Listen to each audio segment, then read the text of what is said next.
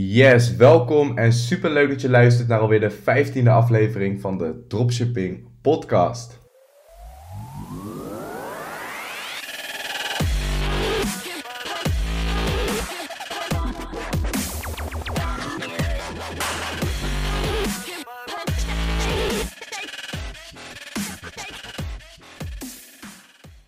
Het is vandaag vrijdag en gisteren hebben we de anderhalf uur lang durende podcast geüpload. En uh, ik vraag me echt af hoeveel mensen er zijn die die podcast helemaal hebben afgeluisterd. Dus als je nou een van die mensen bent, die vanaf het begin tot het eind die podcast heeft afgeluisterd, uh, laat het mij dan even weten. Ik ben oprecht heel benieuwd. En voor zover ik weet, kan ik dat niet terugzien in de statistieken. Dus uh, ja, ik ben benieuwd hoeveel mensen dat dan daadwerkelijk afluisteren. En ik heb een inzicht gekregen toen ik, uh, toen ik die podcast opnam, eigenlijk toen ik de live opnam. En we zijn vaak op zoek naar de next big thing. Het volgende ding dat we steeds kunnen doen. En we vergeten eigenlijk wat al die tijd heeft gewerkt. En een van die dingen voor mij was uh, live gaan in Dropshipping Nederland.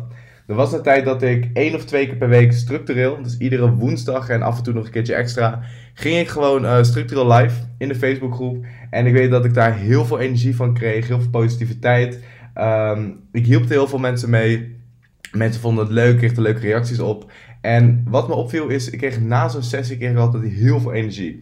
Dus ik ging vaak uh, zonder energie na een lange werkdag ging zo'n sessie in. Zet ik mijn camera aan, ging ik live. En ik merkte gewoon dat de eerste, na de eerste reacties die ik kreeg, kreeg ik weer super veel energie. Ik was helemaal hyped. En ik ging echt high on live, verliet ik weer die training.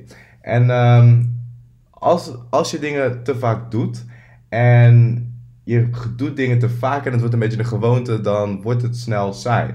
En dat merkte ik ook bij het live gaan, waardoor ik eigenlijk uh, nieuwe manieren ging bedenken om toch te connecten met mijn doelgroep of uh, nieuwe YouTube video's te opnemen was. Terwijl het live gaan eigenlijk een bewezen concept was. Want ik hielp de mensen mee, mensen waren engaged, uh, ik kon waarde geven en het gaf mij heel erg veel energie en voldoening.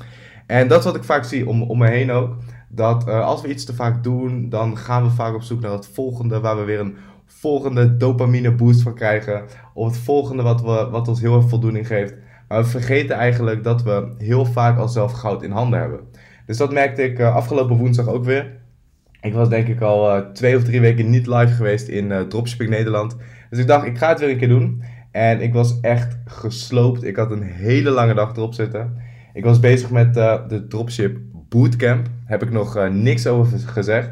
Dus als je dit luistert, is dat een primeurtje. En dat draagt het komen. Dus ik was bezig met die content opnemen. En met de mindset cursus was ik bezig. En ik was helemaal gefrituurd. Ik dacht, shit. Uh, misschien herken je het wel als je ooit content hebt opgenomen. Als je een paar video's hebt opgenomen, dan, dan merk je gewoon dat na een tijdje je brein helemaal gefrituurd wordt. Dus dat merkte ik ook. En ik had een beetje stress. Ik dacht van ja, shit, ik moet nog live en ik moet dit nog doen, ik moet dat nog doen. Dus ik, uh, ik had Sven een appje gestuurd van, yo, zullen we vanavond anders even live in, in Dropshipping Nederland? Want ik had toevallig die dag een post geplaatst van, uh, ja, waar willen jullie meer over weten? Dan dacht ik ja, dan ga ik een training voorbereiden. Maar ik dacht, fuck it. Ik stuur Sven een appje. Ik vraag of hij vanavond live wil. En we gaan gewoon lekker uh, vragen beantwoorden. En dat heeft uh, 1 uur en 40 minuten geduurd. Super positief allemaal. En ik ging echt vol energie, verliet ik die training. Dus ik heb ook echt tot, uh, tot twee uur heb ik wakker gelegen in bed. Omdat ik gewoon super veel energie had.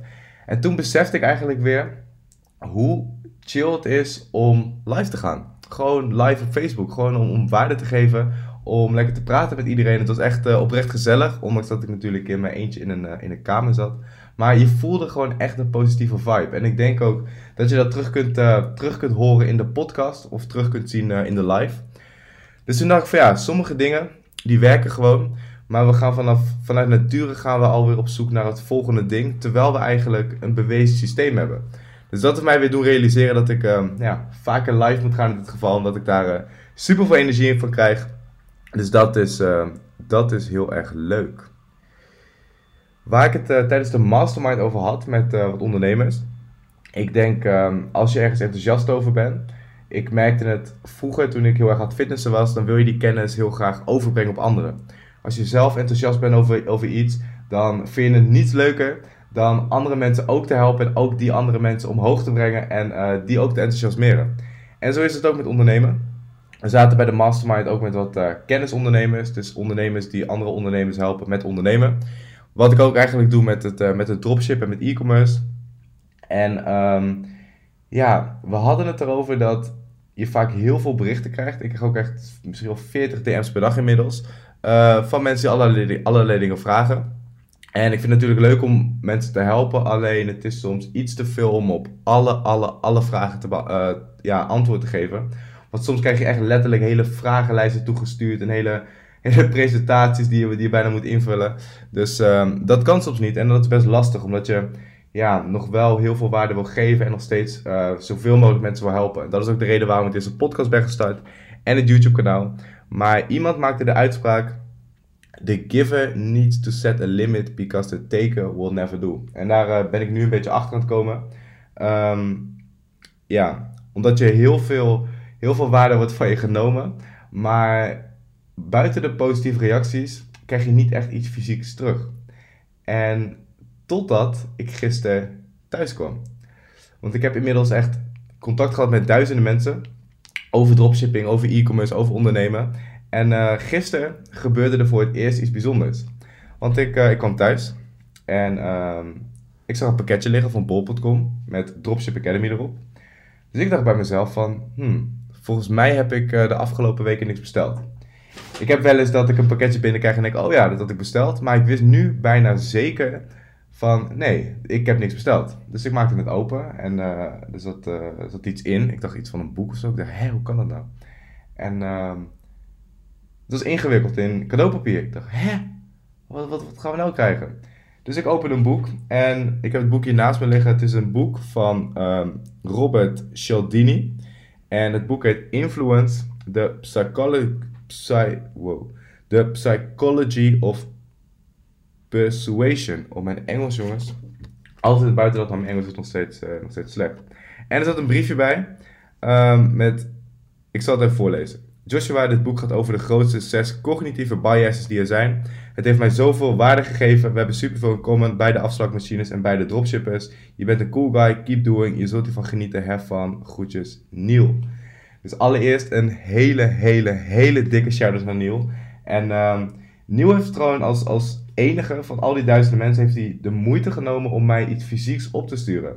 En um, ja, ik vind het gewoon super vet. Ik vind het echt vet dat, dat die iemand waarde kan geven, dat het zo geaccepteerd wordt dat je echt iets fysieks daarvoor terugkrijgt. Dat vind ik echt super, super, super leuk.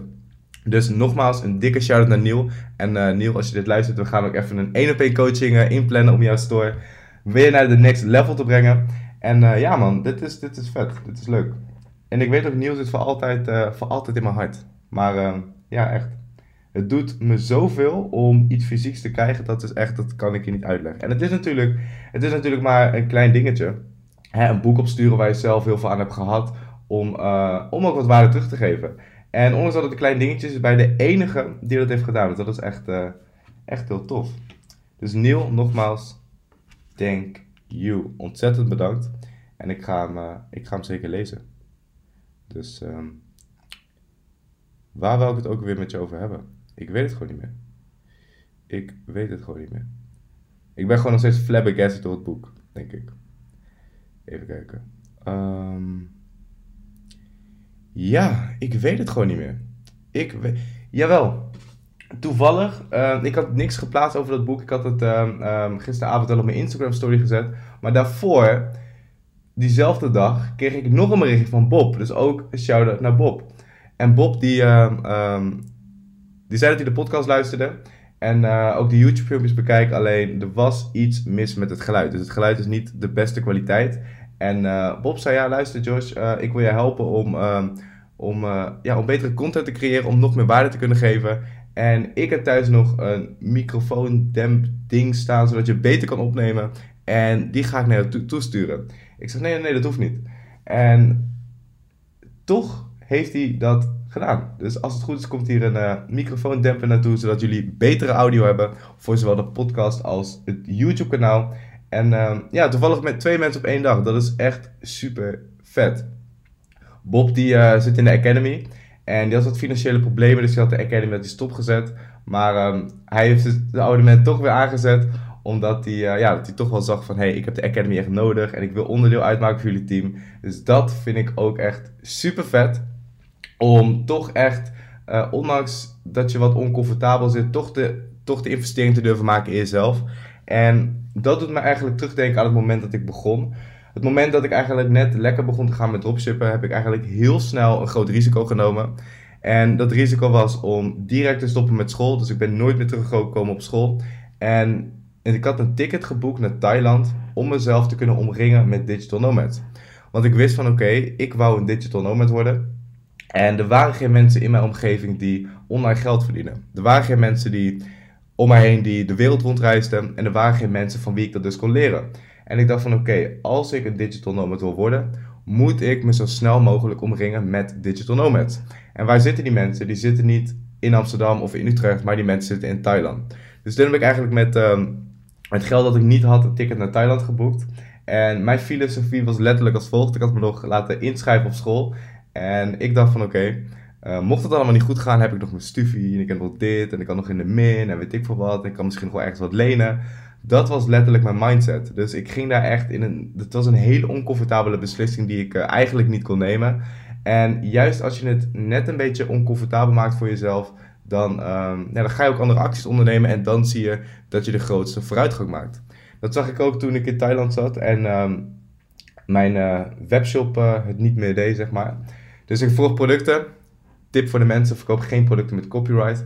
Ik vroeg producten die ik eigenlijk niet mocht verkopen. Had ik achteraf kunnen weten, maar stond ik niet zo bij stil. Dus um, het ging lekker met mijn shop. En ik zette goed geld om. Um, ik, zette 100, ik had 174 stuks, ik weet het nog precies, was de eerste week van januari. Ik had 174 stuks verkocht van een bepaald product, dus ik dacht, yes, het gaat lekker. En uh, ja, als je 174 stuks van een product verkoopt in een week en je zit in Thailand, dan weet je van, yes, ik kan de hele maand, uh, ik had mijn hele maand accommodatie en eten had ik alweer, uh, had ik alweer verdiend in een week. Dus ik was helemaal blij, ik was helemaal hyped. En ik zat met twee vrienden, zat ik in uh, Kopenhagen in een bungalow. En ik werd wakker. En ik had allemaal gemiste oproepen van mensen en uh, WhatsApp berichten en iedereen was in paniek. Dus ik denk, wat is er aan de hand? Dus ik open mijn e-mail en ik zie dat ik een gigantische brief heb van uh, een advocatenkantoor. Dat ik dus producten verkocht die ik niet mocht verkopen. En dat ik heel erg in de shit zat en dat ik heel veel geld moest betalen. En um, toen dacht ik, shit. Dus ik heb gelijk mijn webshop online uh, offline gehaald. Dus ik dacht, shit, ik heb nu geen inkomsten meer, want mijn webshop was offline. En um, ik dacht, ja, fuck, wat nu? Dus ik had een, uh, een, vriend opgebeld. En die zus daarvan, die heeft rechten gestudeerd. Dus ik dacht van ja, ik ga even vragen of dit echt is en of ik echt wel in de shit zit. En het advocatenkantoor, dat heette Simmons Simmons. Dus ik zei tegen haar van ja, ik heb een brief gekregen van Simmons Simmons. Ik kende ze niet. En zij zegt, wat? Simmons en Simmons? Nou, dat bleek dus een gigantisch advocatenkantoor te zijn. En ik best wel in de shit te zitten. Dus dat heeft mij uh, ja, een paar duizend euro gekost. En bijna een rechtszaak opgeleverd. Ik moest uh, eigenlijk die mensen terugbetalen. Ik moest al die producten terughalen en dat laten vernietigen door een uh, gerechtsdeurwaarde. Ik moest hun advocaatkosten terugbetalen. Um, ik moest zelf een advocaat in de arm nemen. Dat kostte 850 euro per uur of zo. Het was echt. Uh, nee, niet 8 Nee, dat is niet waar trouwens.